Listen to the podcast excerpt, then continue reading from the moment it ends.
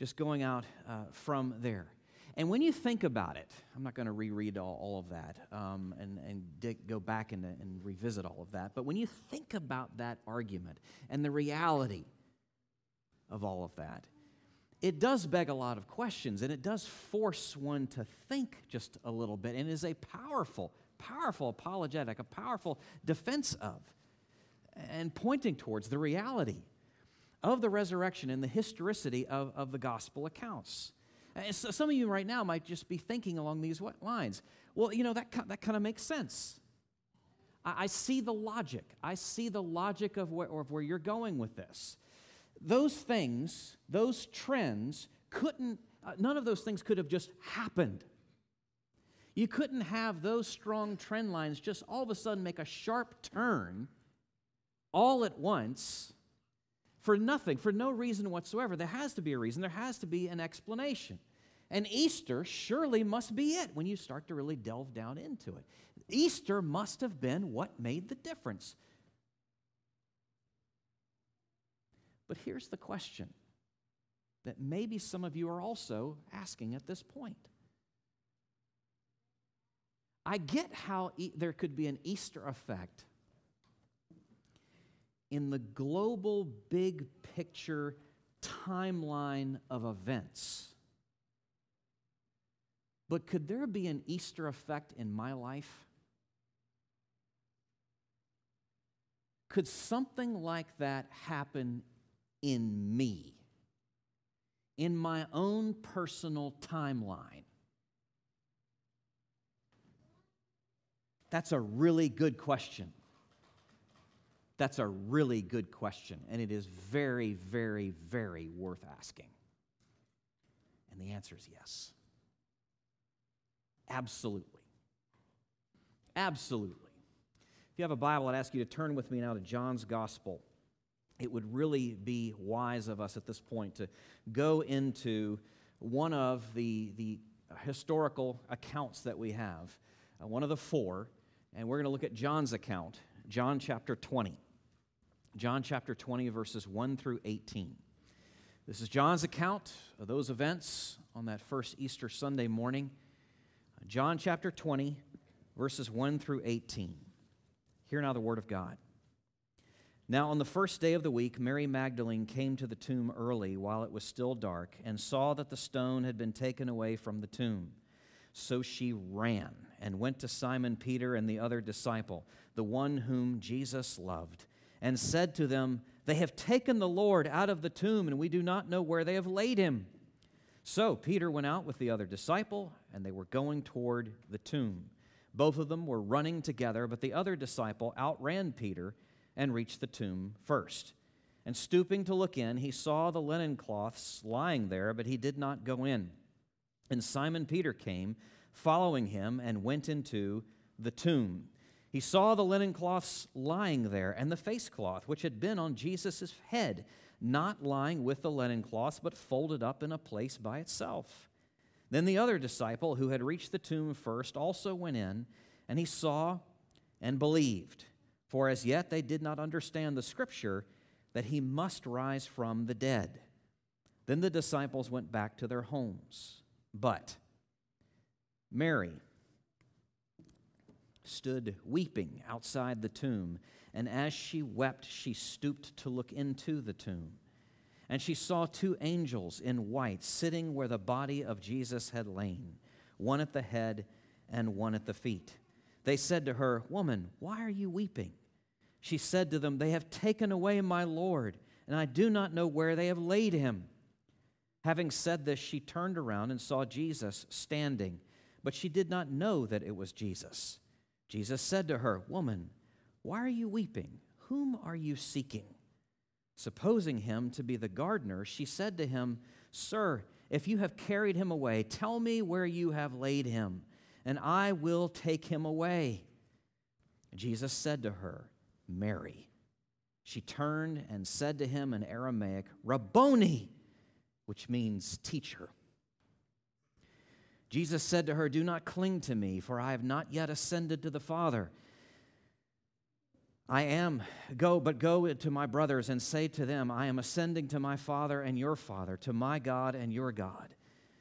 Mary Magdalene went and announced to the disciples, I have seen the Lord, and that he had said these things to her. Well, let's pray together for a moment. Oh, Lord Jesus, would you please put us there? Oh, would you put us there?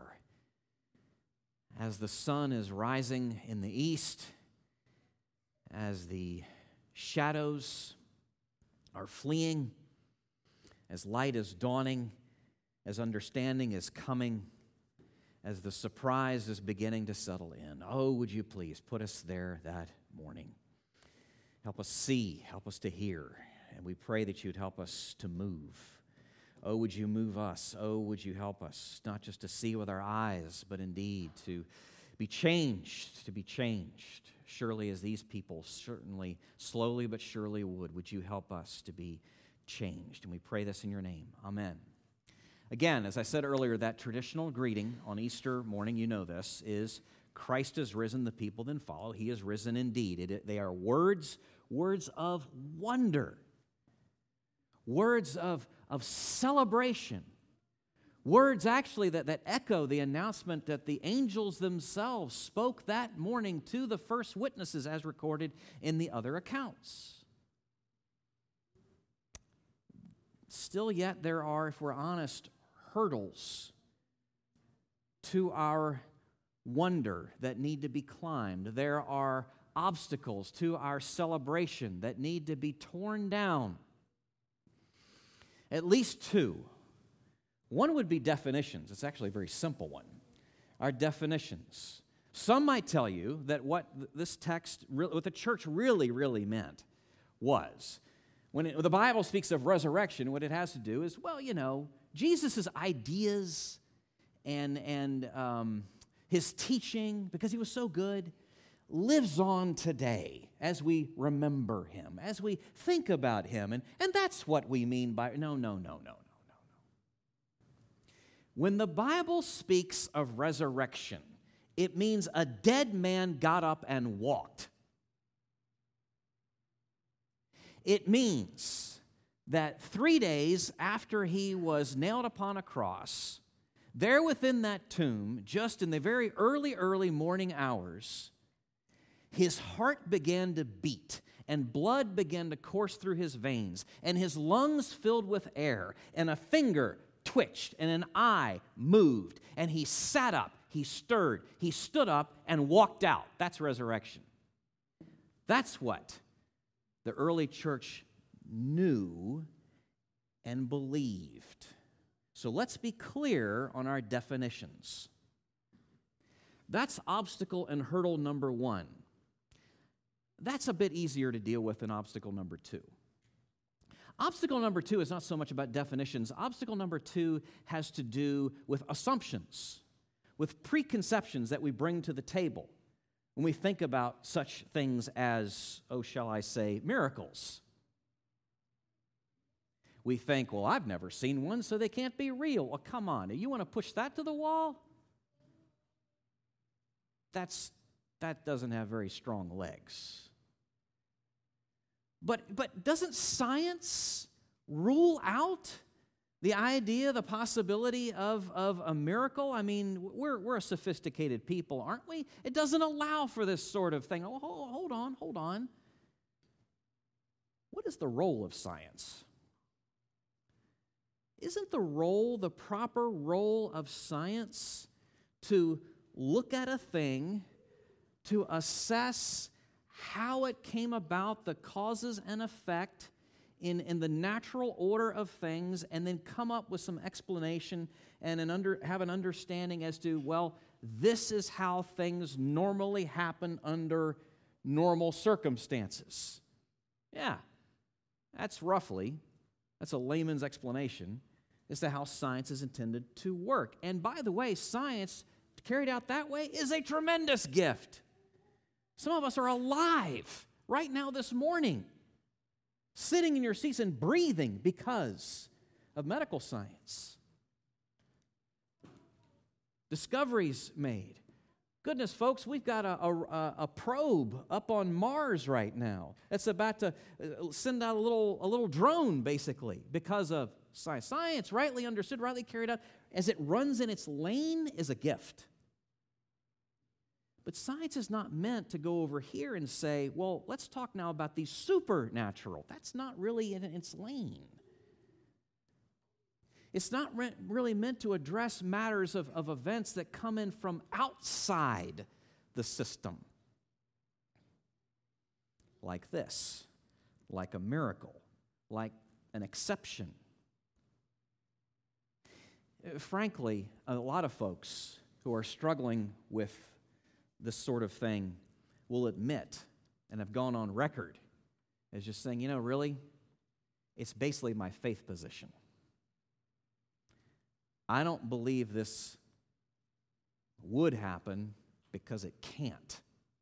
And it's because I believe it can't that I now have to say it won't.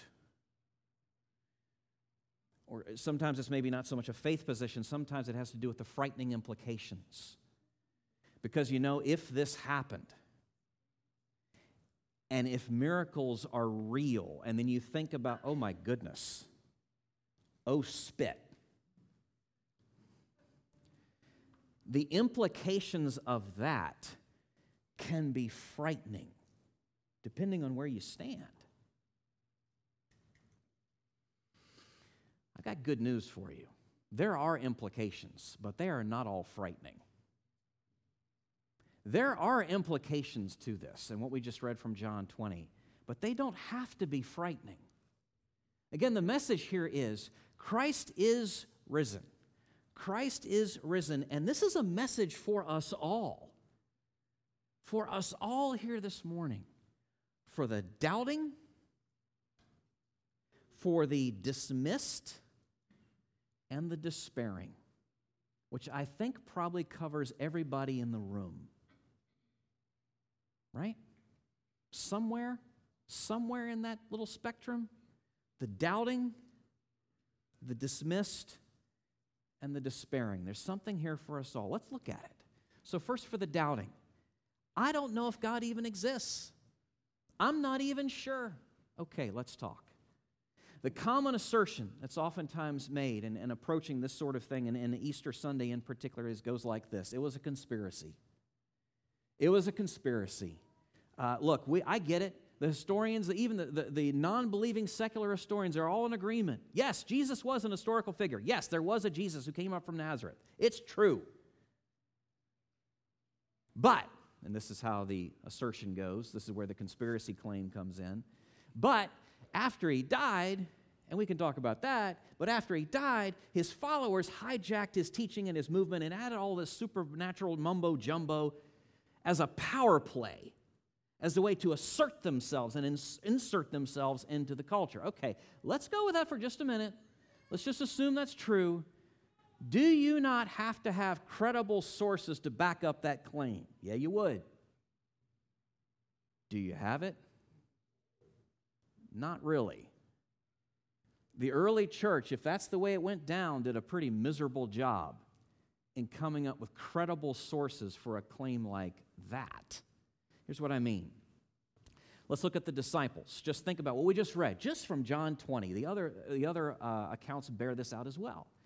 The disciples, how do they come off? How well do they come off? They come off as scared and skeptical and very slow to grasp anything, right? It doesn't exactly sound like this was something just made up as a power play when your leaders look like that. Okay, but who gets it? Who's the one person on the scene who, to some degree, seems to understand what's going on? Mary Magdalene, Mary of Magdala. That's what that means.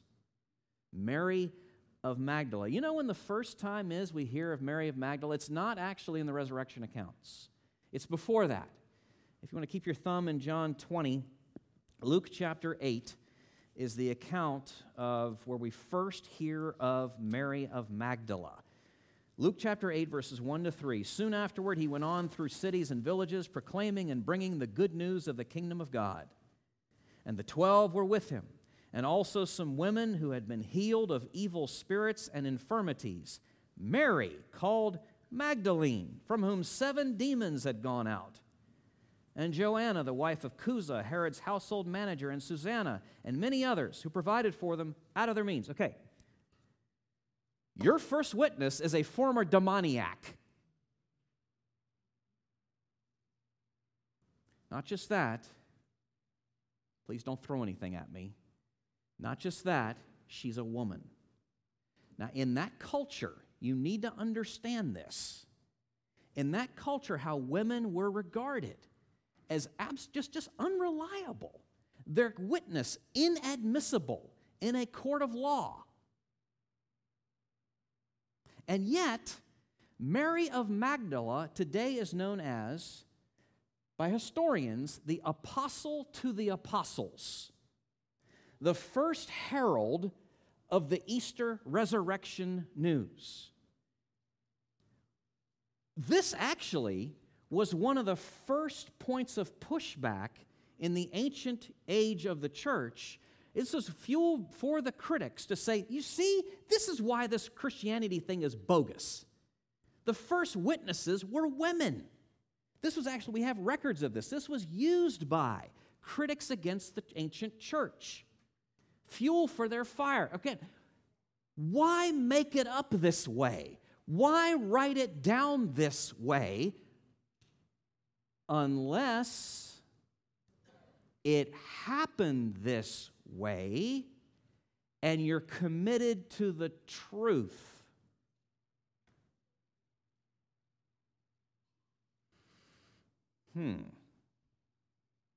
Maybe that's what's going on. Friends, this is just one little rock. What I've just put in front of you is just one little stone in a mountain of evidence that we could talk about. We could go all afternoon and talk about the mountain of evidence for the historicity of these accounts and how we know this actually happened. Christ is risen. This is a message for us all. It's the point. Christ is risen. It's a message for us all, including you and I in our doubts. And we see it right here in John 20. Right here in John 20 and how it's presented to us. But not just that. This is a message for the dismissed, for the rejected, for the cast off. I've already mentioned how women were regarded in that day. We have a lot of other examples in the gospel accounts of how Jesus engaged with the women around him. I'll just give you some quick examples. The Samaritan woman at the well. The widow of Nain. The bleeding woman in Capernaum. Mary and Martha. His own mother. How Jesus, and I could go on, how Jesus engaged with these women was just unheard of in his day. In fact, it was actually scandalous in the eyes of many. Really quite striking. A lot is coming out right now, and well, it should. The historical impact that Jesus' treatment of the women around him, the influence that had, alluded to it already in the Easter effect. Men at the time were regarded, at least by themselves, as superior. Women, objects. Today, we know that's ridiculous. That we all have equal standing in dignity and worth. Here's the question: where did that come from? Friends, it was not from the Age of Enlightenment. It was not crafted by Thomas Jefferson.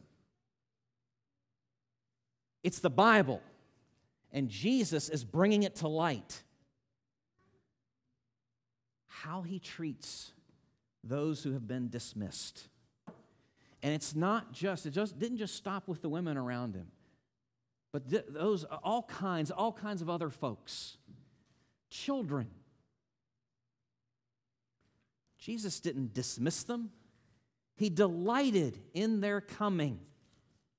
Invited them into his arms, outcasts, others, the blind, the lame, lepers, Tax collectors and sinners, as they were referred to, lumped together there. Why? Because Jesus sees, not just saw, sees every human being as made in the image of God and therefore of infinite worth and value. Every single person, everyone you've ever known and ever will, including you,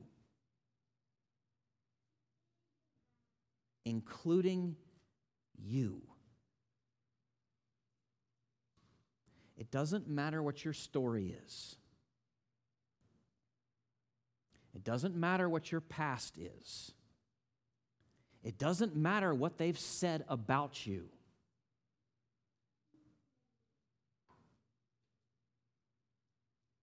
This is how he sees you.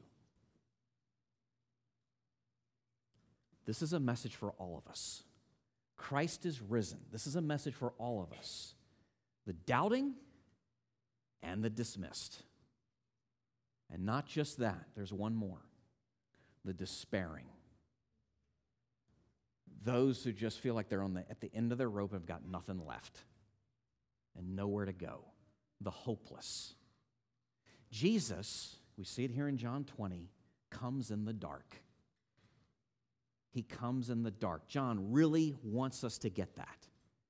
Jesus comes in the dark. Now, yes, of course, the reference that you see there in the beginning of the account, of course, it is a reference to the time of day. Yes, it's dawn. The sun is just coming up. It's very early. But in John's writing, when he refers to the darkness, to night, he oftentimes means two things. There's a physical meaning and a spiritual meaning, both at the same time often.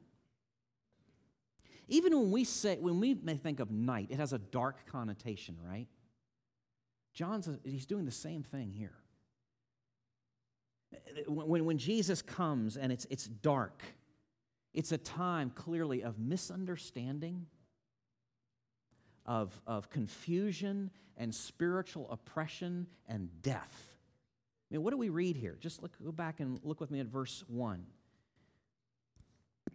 Now, on the first day of the week, Mary Magdalene came to the tomb early while it was dark and saw that the stone had been taken away from the tomb. And actually, I should just say, you can go back and reread this in the account, and just in chapter 20, 9 times John uses the word tomb. 9 times in just that paragraph. He's really trying to press something, get something across to us. What are we learning here? That Jesus, when he comes, when he shows up, he disrupts the darkness. He comes into the darkness and disrupts the darkness.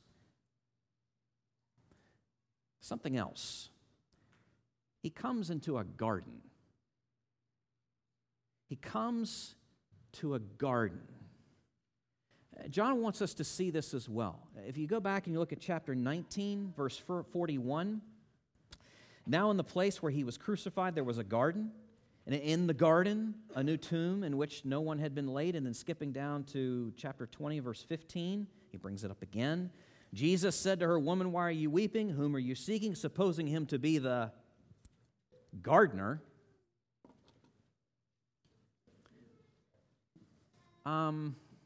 What do you think of when you think of a garden? What is a garden? A garden is a well-watered place set aside, intended for the cultivation of life. And as an image, it conveys provision and beauty and abundance and satisfaction of what we're looking for. When is the first time we read of a man and a woman standing in a garden in the Bible? Eden. It is no coincidence that when things begin to be set right, hearkening back to where they went wrong, that you have a man and a woman standing in a garden. Paul tells us in fact, that Jesus is the second, the final Adam. Let me read you this series of contrasts. One commentator put it this way. The first Adam yielded to temptation in a garden. The last Adam beat temptation in a garden. The first man, Adam, sought to become like God. The last Adam was God who became a man. The first Adam was naked and received clothes. The last Adam had clothes but was stripped. The first Adam tasted death from a tree. The last Adam tasted death on a tree. The first Adam hid from the face of God, while the last Adam begged God not to hide his face. The first Adam blamed his wife, while the last Adam took the blame for his wife. The first Adam earned thorns, the last Adam wore thorns. The first Adam gained a wife when God opened man's side, but the last Adam gained a wife when God opened God's side. Man opened God's side. The first Adam brought a curse. The last Adam became a curse. While the first Adam fell by listening when the serpent said, "Take and eat," the last Adam told his followers, "Take and eat. This is my body." It all started in a garden. It all started in a garden, and Jesus comes to make it right in a garden. And by the way, the book of Revelation and all the prophets tell us that that's where we're heading, to a garden city. Easter is the dawn of hope. Easter is the dawn of hope. It is where the new beginning cracks into the skyline. It's where the promise is made and realized that one day everything sad is going to come untrue. Friends, this is a message for us all. The doubting, the dismissed, and the despairing. It's a message for every one of us, for every one of us here. Let's pray together. Lord, there could be no better news.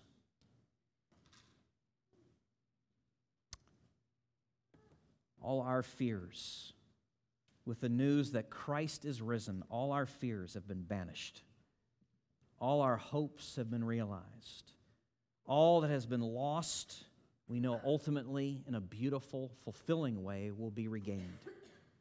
The power of sin and Satan and death have been broken, vanquished, defeated, the serpent's head trampled under your heel. Already, Easter has come. The light has dawned. We await the full light, but it has come. For Christ is risen. He is risen indeed. Make us Easter people, moving into Easter Monday.